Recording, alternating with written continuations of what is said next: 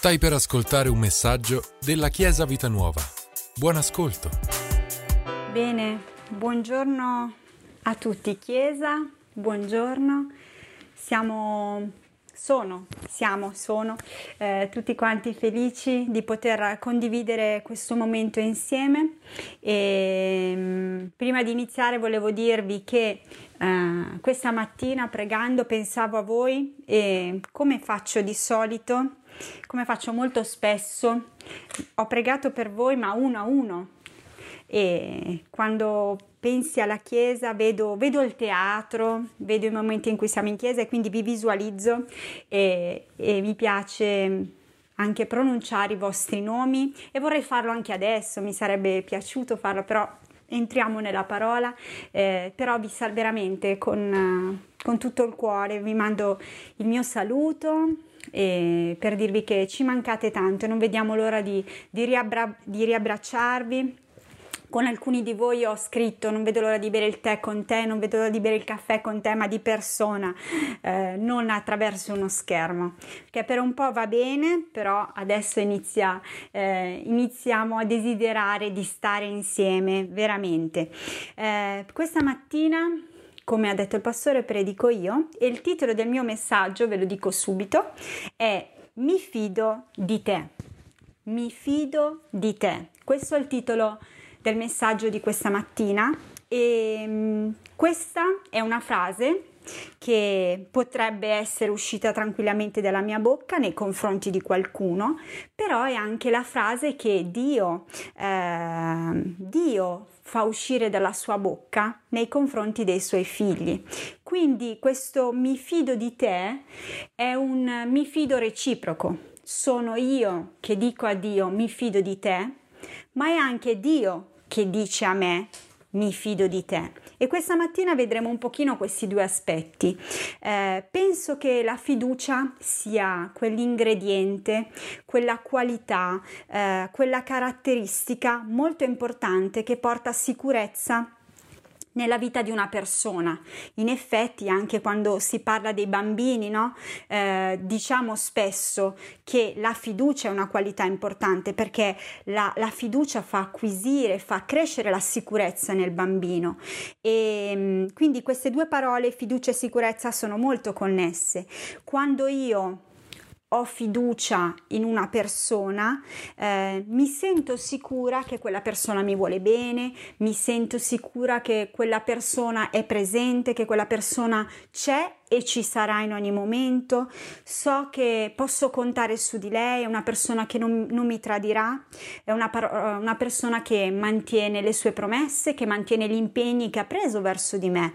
Quindi non solo mi sento eh, sicura, ma anche mi sento tranquilla. Quindi eh, la fiducia è qualcosa, è quella, quell'ingrediente che nella nostra vita genera sicurezza e la sicurezza nella nostra vita genera pace. Quindi è una caratteristica, un ingrediente, una qualità molto importante la fiducia. Tutti noi desideriamo poterci fidare di qualcuno e, e, anche che le persone si possano fidare di noi. È bello sapere che c'è qualcuno che si fida di te. Eh, se leggiamo la parola, se prendiamo la parola e la sfogliamo, possiamo vedere quante volte Dio eh, ha avuto fiducia nell'uomo, Dio si è sempre fidato nell'uomo, l'ha creato perché voleva avere qualcuno e, e, poter dire a questo qualcuno mi fido di te. In effetti ad Adamo ed Eva ha affidato un giardino. Adamo, ad Adamo ed Eva Dio ha affidato un giardino perché si fidava di Adamo ed Eva. Eh, a Noè ha affidato la costruzione dell'arca mi fido di, di, Noè, so che lui ce la farà a costruire quell'arca. Um, a Giuseppe um, ha affidato un regno e la costruzione di un popolo, la gestione di una carestia, la gestione di una crisi. Um, a Mosè ha affidato il suo popolo e la liberazione del suo popolo. Poi possiamo andare avanti e vedere altri personaggi. A Giosuè ha affidato il compito della conquista. Poi ci sono Davide, Salomone, ci sono tutte quelle battaglie, ehm, c- c'è la costruzione del Tempio e poi ci sono i profeti. Eh, ci sono stati Elia, Eliseo, ma anche altri profeti a cui Dio ha affidato delle parole importanti, delle parole profetiche, ma non solo quello, anche dei miracoli che i profeti facevano per dimostrare la potenza di Dio. E poi ci sono stati Esdra, Neemia, Esther, ehm, la ricostruzione delle mura di, di Gerusalemme, oppure eh, Dio che si usa di Esther per proteggere un popolo. Um, e quindi possiamo dire che nella parola, e poi anche andando avanti nel, nel Nuovo Testamento, quante volte Dio ha detto a, al suo popolo io mi fido di te, alle persone singole in particolare Dio ha detto io mi fido di te. E così, leggendo proprio i Vangeli, ehm, mi sono ritrovata a leggere e meditare in particolare su due passi dove Dio parla a due persone nello specifico, un uomo e una donna, e eh, gli sta dicendo qualcosa importa- di importante e sta anche dicendo mi fido di te, per questo ti sto affidando questa cosa preziosa, questa promessa che si realizzerà nella tua vita. Il primo lo andiamo a vedere insieme ed è in Luca capitolo 1. Luca capitolo 1 dal versetto 11. Naturalmente stiamo parlando di Zaccaria. E mentre eh, leggiamo questo episodio, questa storia, eh, mentre la leggiamo ci possiamo ricordare subito della storia successiva, perché sono molto simili. Allora,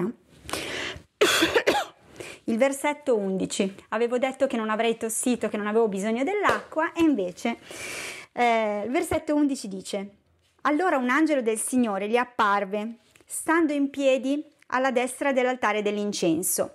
Al vederlo Zaccaria fu turbato e preso da paura. Ma l'angelo gli disse: Non temere, Zaccaria, perché la tua preghiera è stata esaudita e tua moglie Elisabetta ti partorirà un figlio, al quale eh, porrai nome Giovanni ed egli sarà per te motivo di gioia e di allegrezza, e molti si rallegreranno per la sua nascita, perché egli sarà grande davanti al Signore. Non berrà né vino né bevande inebrianti, e sarà ripieno di Spirito Santo fin dal grembo di sua madre e convertirà molti dei figli di Israele al Signore loro Dio, ed andrà davanti a lui nello spirito e potenza di Elia, per ricondurre i cuori dei padri verso i figli e i ribelli alla saggezza dei giusti, per preparare al Signore un popolo ben disposto. E Zaccaria disse all'angelo: Da che cosa conoscerò questo? Poiché io sono vecchio e mia moglie è avanzata negli anni. E l'angelo rispondendo gli disse: io sono Gabriele, che sto alla presenza di Dio e sono stato mandato per parlarti e annunziarti queste buone novelle. Ed ecco, tu sarai muto e non potrai parlare fino al giorno in cui queste cose avverranno, perché non hai creduto alle mie parole che si adempiranno a loro tempo. Allora, questa storia eh, vi ricorda sicuramente eh, l'annuncio anche eh, di Maria, l'angelo che annuncia a Maria della venuta di Gesù. Di Gesù. Qui invece vediamo l'angelo eh, che annuncia a Zaccaria la nascita di questo figlio che sarà Giovanni Battista e ehm, quindi un angelo che appare. La seconda cosa è che interessante che eh, al versetto 12 viene detto che Zaccaria fu turbato e preso da paura. Eh, Zaccaria vede l'angelo e tenete a mente questo particolare, Zaccaria vede l'angelo e si spaventa, è preso da paura. L'angelo lo tranquillizza e gli dice non temere, non temere e poi inizia a parlare da parte di Dio dando la promessa, parlando di quello che sarebbe successo. Ed è interessante vedere come risponde eh, Zaccaria all'angelo. Lo vediamo, lo rileggiamo al versetto 18, perché questa risposta che Zaccaria dà determina quello che succede dopo. Zaccaria disse all'angelo: Da che cosa conoscerò questo? Perché io sono vecchio e mia moglie è avanzata negli anni. Da che cosa posso conoscere? Da che cosa posso capirlo? Che cosa succederà? Qual è il segno? Qual è il segno che io devo vedere per capire che questa parola si realizzerà veramente nella mia vita? Molte volte nella parola c'è questa frase da che cosa, da che cosa posso conoscere, da che cosa posso vedere, quale sarà il segno. Quale sarà il segno? Zaccaria stava chiedendo un segno al Signore e mm, dammi una prova che quello che mi stai dicendo è vero, che quello che mi stai dicendo si realizzerà. E vediamo che questa frase molte volte detta in contesti dove eh, si voleva mettere alla prova Gesù o dove si volevano mettere alla prova i profeti. Un esempio, lo andiamo a vedere eh, in modo molto veloce, è in Matteo capitolo 16. Lo guardiamo velocemente, qui c'è un esempio proprio di questo. Matteo 16, il versetto 1 dice: Poi si accostarono a lui i farisei e i sadducei e per tentarlo gli chiesero di mostrar loro un segno dal cielo. E poi la, il, il, passo va avanti e dice: Una generazione malvagia ed adultera richiede un segno, ma non le sarà dato alcun segno se non il segno del profeta Giona. E, e qui va avanti. Però vediamo che il segno, chiedere un segno, chiedere una prova per poter credere, era generalmente nel contesto di mettere alla prova Gesù e, o altri profeti in altri contesti. Oppure questo, questo episodio ci ricorda anche quando Tommaso vuole vedere per credere e Gesù eh, dice beati coloro che credono senza vedere. Anche qui Tommaso voleva toccare voleva vedere, voleva un segno per capire che quello che gli altri discepoli avevano visto era vero. E tutto questo determina eh, la risposta dell'angelo perché, mm, perché Zaccaria chiede qualcosa e oltretutto Zaccaria mette anche davanti dei problemi perché dice io sono vecchio e mia moglie è avanzata negli anni quindi mette subito in chiaro le cose come stanno. Ecco le motivazioni per cui questa cosa mi sembra impossibile e al versetto 20 eh, vediamo eh, quello che dice l'angelo. Ecco, tu sarai muto e non potrai parlare fino al giorno in cui queste cose avverranno, perché non hai creduto alle mie parole che si adempiranno a loro tempo. Le parole di Zaccaria hanno dimostrato incredulità. Zaccaria in questo momento non stava dimostrando la fiducia in Dio che opera miracoli, eh, nel Dio potente, nel Dio che poteva fare qualsiasi cosa per lui. In questo momento era come se non si stava molto fidando di quella parola, di quello che quell'angelo stava dicendo. Ora giriamo la pagina e rimaniamo sempre in Luca al capitolo 1, ma al versetto 28, perché qui invece c'è un'altra apparizione, eh, ma c'è un'altra persona e una risposta diversa. Eh, leggiamo dal versetto 28 al versetto 38. Il versetto 28 dice: L'angelo, entrato da lei, disse: Salve, o grandemente favorita, il Signore è con te, tu sei benedetta fra le donne. Ma quando lo vide, ella rimase turbata alle sue parole e si domandava cosa potesse significare un tale saluto. E l'angelo le disse, non temere Maria, perché hai trovato grazia presso Dio. Ed ecco, tu concepirai nel grembo e partorirai un figlio e gli porrai nome Gesù. Egli sarà grande e sarà chiamato figlio dell'Altissimo, e il Signore Dio gli darà il trono di Davide suo padre, e regnerà sulla casa di Giacobbe in eterno, e il suo regno non avrà mai fine. E Maria disse all'angelo, come avverrà questo, poiché io non conosco uomo? E l'angelo rispondendo le disse, lo Spirito Santo verrà su di te e la potenza dell'Altissimo ti adombrerà. Pertanto il santo che nascerà da te sarà chiamato figlio di Dio. Ed ecco Elisabetta, tua parente, ha anch'ella concepito un figlio nella sua vecchiaia, e questo è il sesto mese per lei che era chiamata sterile, poiché nulla è impossibile con Dio. Allora Maria disse, ecco la serva del Signore, mi sia fatto secondo la tua parola. E l'angelo si allontanò da lei. Vediamo qui, diciamo, una scena molto simile perché così come Zaccaria, eh, Maria riceve una visita e quindi riceve la visita di un angelo. Però la cosa interessante subito da notare è che Maria non si spaventa per l'angelo, come si è spaventato Zaccaria. Cioè, pensate, Zaccaria era comunque una persona, l'abbiamo letto prima, che andava nel tempio, era abituato a stare eh, nel tempio e si spaventa per l'angelo. Maria non c'è scritto da nessuna parte che era una persona che stava nel tempio, che era abituata, era comunque anche giovane rispetto a Zaccaria, però non si spaventa per l'angelo. Ma eh, Maria eh, si fa subito una domanda, ma perché mi ha salutato così? Qual è la motivazione per cui questo angelo si presenta a me e mi con quelle parole, perché mi saluta in questo modo? Qui do, dovremmo, potremmo aprire una parentesi parlando della, della perspicacia delle donne.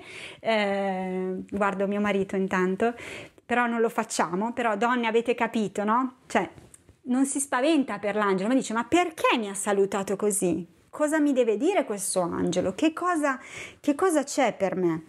E, e anche qui l'angelo risponde comunque eh, come eh, a Zaccaria dicendo non temere, la rassicura, come per dire stai tranquilla, stai tranquilla e ascoltami perché hai trovato grazia davanti a Dio.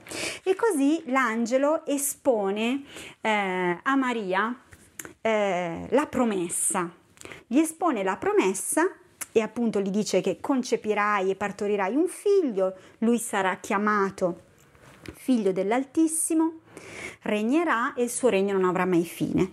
Ma Maria, anche lei fa una domanda, così come ha fatto Zaccaria, e la sua domanda è, come avverrà questo, poiché io non conosco uomo?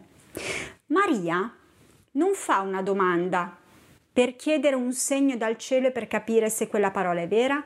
Maria non sta chiedendo ehm, non sta mettendo in dubbio la promessa di Dio, ma sta semplicemente cercando di capire meglio che cosa doveva succedere.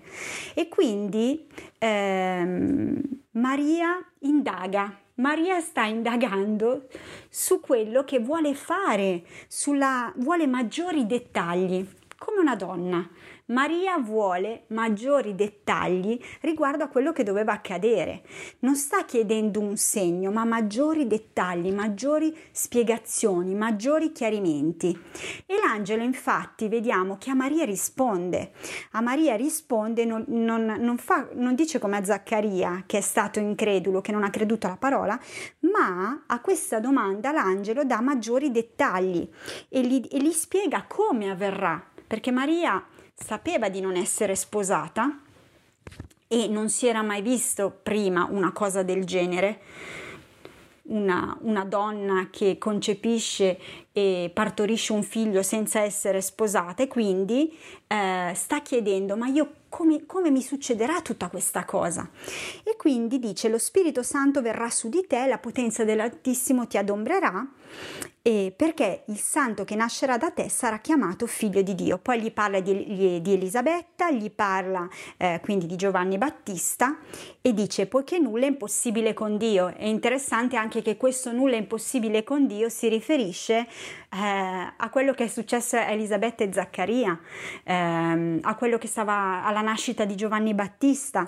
Vi ricordate? Mm, Zaccaria aveva messo in dubbio questo, come è possibile questa cosa? È impossibile perché noi siamo vecchi eh, e quindi questa frase è interessante. Eh, il versetto 38, Maria conclude il discorso con l'angelo. Dopo aver ascoltato maggi- questi maggiori dettagli, queste maggiori spiegazioni, le dice: Mi sia fatto secondo la tua parola. E l'angelo se ne andò. Ehm, quindi vediamo che hmm, Dio si fidava di Maria, Dio si fidava anche di Zaccaria, ma le risposte, in questo caso, le reazioni, gli atteggiamenti, le attitudini del cuore di queste due persone sono state diverse. Non stiamo dicendo che Zaccaria è cattivo e Maria è buona, sono due esempi di reazioni eh, umane eh, a quello che eh, che Dio ci, ci, dice e a quello che Dio ci mette davanti ai suoi progetti, ai suoi piani, alle sue parole.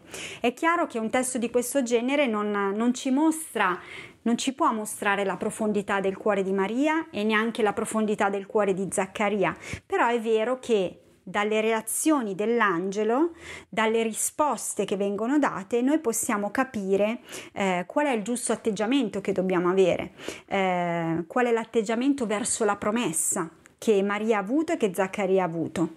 Dio si sta certamente fidando di due esseri umani, ma loro si stavano fidando di Dio? Dio si stava fidando di un uomo e di una donna, ma quest'uomo e questa donna si stavano fidando di Dio?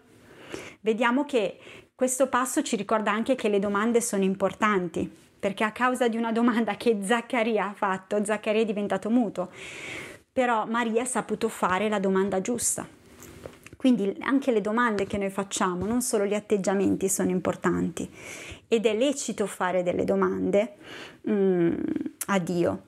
Eh, però se Dio si sta fidando di te, se Dio si sta fidando di noi, perché noi dobbiamo eh, mettere degli ostacoli, dobbiamo mettere dei dubbi davanti alle sue promesse, a ciò che lui ci sta dicendo, a quello che lui sta, ci sta esponendo, alla sua promessa. Dobbiamo imparare a credere alle sue parole, così come ha fatto Maria. Maria ha creduto, ha chiesto di voler sapere di più, ma ha creduto subito a quelle parole. Le parole di Dio sono parole degne di fiducia e, e Dio è degno della nostra fiducia, Dio è degno della mia fiducia perché Lui per eccellenza è l'esempio della fedeltà. Dio è fedele, non solo Dio è fedele, io direi Dio è il fedele, Dio è la fedeltà. Uh, Dio è il nostro esempio di fiducia, di fedeltà.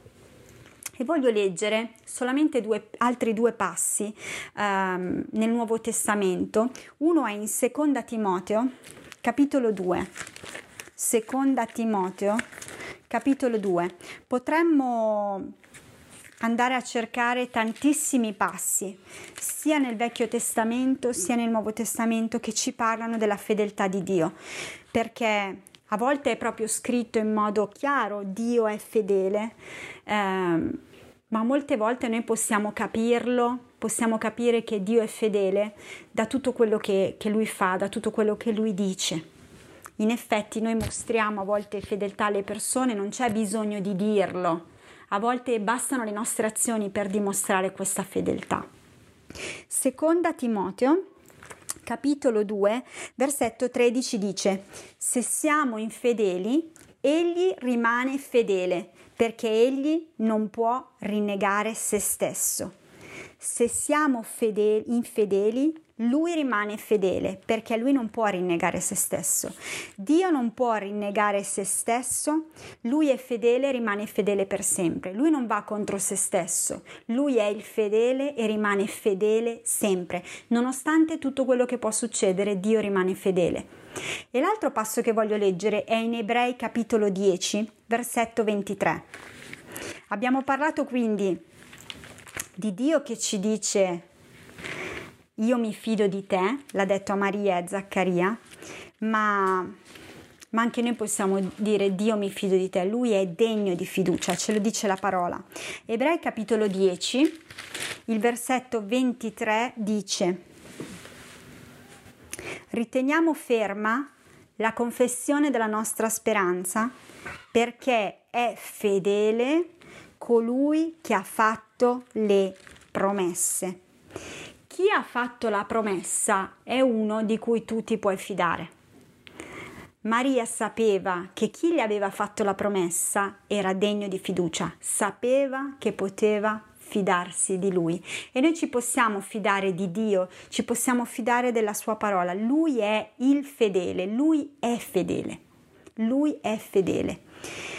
Per concludere e per mettere insieme le, le parti di tutto questo messaggio, ho racchiuso in tre punti le, delle spiegazioni del, del, della fedeltà di Dio, delle definizioni possiamo dire. Allora, la prima è che e parliamo della fedeltà di Dio, perché noi abbiamo già detto che Dio si fida di noi. Ora vediamo perché noi possiamo fidarci di Lui. Dio è fedele, cioè corrisponde alla verità. Dio è fedele, cioè corrisponde alla verità. Quando, ad esempio, noi diciamo di un ritratto che è fedele, una, se io avessi qui davanti qualcuno che mi fa un ritratto, poi lo guardo, posso dire che è fedele perché mi ritrae bene. Oppure posso dire no questo ritratto non è fedele perché non, non, non mi ci vedo non, non mi sembra non sono io quella nel ritratto. Quindi Dio è fedele perché corrisponde alla verità. Dio corrisponde alla verità e la verità è la sua parola. Dio corrisponde alla sua parola quello che c'è scritto è quello che lui è lui non è diverso da quello che c'è scritto, lui corrisponde esattamente alla verità. Dio corrisponde alla verità. Se mettiamo Dio e mettiamo la parola sono la stessa cosa. Lui è fedele, è fedele a quello che ha scritto, è fedele a quello che ha detto, è fedele alle parole che ha pronunciato, è fedele nelle promesse che ha pronunciato per te, per noi, per il suo popolo, per i suoi figli. Dio è fedele corrisponde alla verità. Il secondo punto è che Dio è fedele e cioè è costante nel suo affetto e negli impegni che ha preso verso di noi. Ad esempio, noi diciamo di una persona che è fedele quando è presente nella nostra vita, di una persona che c'è sempre, quando non c'è bisogno, quando si fa festa, quando c'è bisogno di fare qualcosa, quando siamo tristi, quando abbiamo bisogno di consolazione. Eh, noi lo diciamo questo di una persona fedele, una persona che c'è. Io posso dire quello, quella è un'amica fedele perché c'è sempre, è presente nella mia vita e so che posso contare su di lei.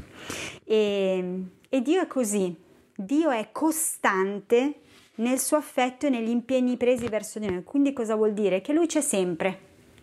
A volte noi pensiamo che Lui non ci sia, ma Lui c'è sempre. Lui c'è sempre. Se pensiamo anche eh, alle storie del Vecchio Testamento, non sempre le persone si sono rese conto che Dio era lì, ma Dio c'era. Dio c'era a volte eh, con la sua pace, a volte con la sua provvidenza, a volte con le sue strategie, a volte con un canto, ma Dio è sempre stato presente. Siamo noi che a volte non lo riconosciamo, ma Dio c'è sempre. E, e Dio mantiene le promesse. Dio fa quello che ci dice. Dio fa quello che ci dice, mantiene le sue promesse. Quindi Dio è fedele, corrisponde alla verità, Dio è fedele, è costante, questa parola mi piace, è costante nel suo affetto e negli impegni, pre- negli impegni presi con noi. Cioè Dio è costante così, cioè vuol dire che non fa così Dio, un giorno va bene, un giorno no, un giorno ti voglio bene, un giorno no. No, Dio è costante. Dio è costante nel suo affetto per noi, nel, nel mantenere le sue promesse per noi, c'è sempre. E la terza cosa, la terza definizione è che fedele vuol dire, si dice anche di un sostenitore fedele, eh, cioè una persona che è costantemente impegnata, devota a un progetto, eh, a una persona. Eh, un sostenitore fedele si dice ad esempio di un'associazione oppure in un'associazione uno è un sostenitore fedele oppure in un progetto in uno sport eh, questi atleti hanno dei gli atleti hanno dei sostenitori fedeli cioè delle persone che li seguono che fanno il tifo per loro e Dio è un sostenitore fedele, è uno che fa sempre il tifo per noi. Dio è colui che fa sempre il tifo per noi. Lui continua a dirci, mi fido di te, ce la puoi fare. Mi fido di te, ce la puoi fare. Con l'uomo Dio ha continuato a mostrare fedeltà. Dopo i fallimenti, eh, ad esempio di partiamo dai primi, dal fallimento di Adamo ed Eva, Caino e Abele, eh, Dio avrebbe potuto dire, vabbè, lasciamo tutto perdere, basta avere fiducia nell'uomo. Invece no, Dio ha continuato a mostrare fedeltà e ad essere un sostenitore dell'uomo. sostenitore dell'uomo fino al punto di dire mando Gesù per sostenere l'uomo. Quindi Dio è un sostenitore fedele. Dio fa il tifo per noi. Dio è colui che fa il tifo per noi, che ci dice ce la puoi fare. Lui c'è sempre, lui c'è sempre. Quindi Dio è fedele perché corrisponde alla verità. Credi in quello che c'è scritto. Fai come Maria, credi, credi, credi a quello che Dio ti sta dicendo. Credi a quello che stai leggendo nella sua parola. Credi a quello che Dio ti ha promesso, ai cambiamenti nella tua vita. Credi alla gioia che Dio ha promesso alla tua vita, alla consolazione, alla guarigione. Credi a quello che Dio ha promesso proprio a te. Dio è costante verso di te nel suo amore nel, e sue, nel mantenere le sue promesse. Devi sapere che Lui c'è sempre e anche se non lo senti, non dubitare, Lui c'è. Forse sei tu che non sei connesso bene. Si parla tanto adesso di connessione, no? A volte siamo noi che non, non siamo connessi bene. A volte qualcuno scrive non vi sento, eh, non vi vedo bene. A volte il problema è la connessione e anche con Dio dobbiamo essere connessi.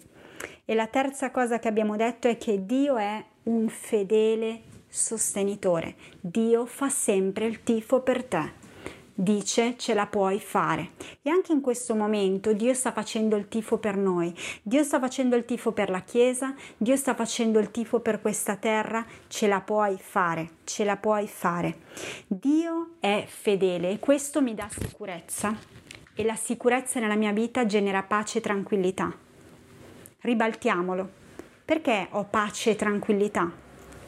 Perché sono sicura mi sento al sicuro perché ho un Dio fedele, ho un Dio fedele, un Dio che si prende cura della mia, della mia vita, della nostra vita, della vita della Chiesa, della vita delle persone. Dio è fedele e io voglio dare anch'io una sicurezza a Dio. Io voglio sentirmi dire da Dio, mi fido di te. Lui può fidarsi di me, lui può fidarsi di te, lui può fidarsi di noi. È bello dire Signore mi fido di te, Signore ho fiducia in te, Signore io so che tu sei fedele. Ma pensate a quando Dio ti dice qualcosa e ti dice mi fido di te, per questo ti affido per questo compito, per questo ti affido questa promessa. Pensate che grande onore hanno avuto Zaccaria e Maria a ricevere una parola del genere pensate a Mosè, potete pensare a un sacco di personaggi nella Bibbia che hanno ricevuto una parola da parte di Dio. E questa parola stava dicendo dietro tra quelle righe era scritto mi fido di te. Per questo ti sto dicendo questo. Mi fido di te, per questo te lo sto dicendo. Amen. Alleluia. Vogliamo pregare e vogliamo lodare Dio insieme per la sua fedeltà. E io prego veramente che possiate meditare su questa parola fedeltà. Dio è fedele e io voglio essere fedele. Come posso dimostrare la mia fedeltà a Dio? Io voglio sentirmi dire, io mi fido di te. Il Signore che dice, io mi fido di te. Alleluia, alleluia. Alleluia, grazie Padre. Alleluia Padre. Noi vogliamo lodarti tutti insieme, ringraziarti tutti insieme per la tua fedeltà, perché tu sei fedele, tu sei il fedele, tu sei il fedele, tu sei vero, tu sei vivo, tu sei il nostro Re, tu sei il nostro Dio. E io ti ringrazio per la tua fedeltà, tu non vieni mai meno. Tu non vieni mai meno, tu ci sei sempre, tu fai il tifo per noi, tu ci sostieni ogni giorno, tu ci ami ogni giorno, tu sei con noi ogni giorno, tu fai quello che dici, tu sei il re dei re. Noi Signore contempliamo la tua fedeltà, vogliamo imparare dalla tua fedeltà e attingiamo dalla tua fedeltà, perché la tua fedeltà, Signore, è una sicurezza, è un'ancora sicura nella nostra vita. Sapere che tu ci sei, che sei fedele. La tua fedeltà, la tua fedeltà, Signore è scudo e corazza intorno alla nostra vita. La tua fedeltà ci protegge, la tua fedeltà ci dà sicurezza. E quando siamo sicuri siamo in pace e siamo tranquilli. E io prego, Signore, che mentre lodiamo Dio per la tua fedeltà, sicurezza e pace possano scendere su ogni persona che ci sta guardando perché la sicurezza e la pace sono i bisogni che abbiamo dentro profondi e quando arriva la sicurezza e la pace che viene dal cielo, che viene da te, ci riempie, Signore, ci soddisfa questa pace, ci soddisfa questa sicurezza. Grazie Padre, noi ti lodiamo, Signore, insieme. Alleluia. Grazie per averci ascoltato. Rimani aggiornato attraverso i nostri canali social ci trovi su Facebook, Instagram, Spotify e sul sito www.chiesavitanuova.org.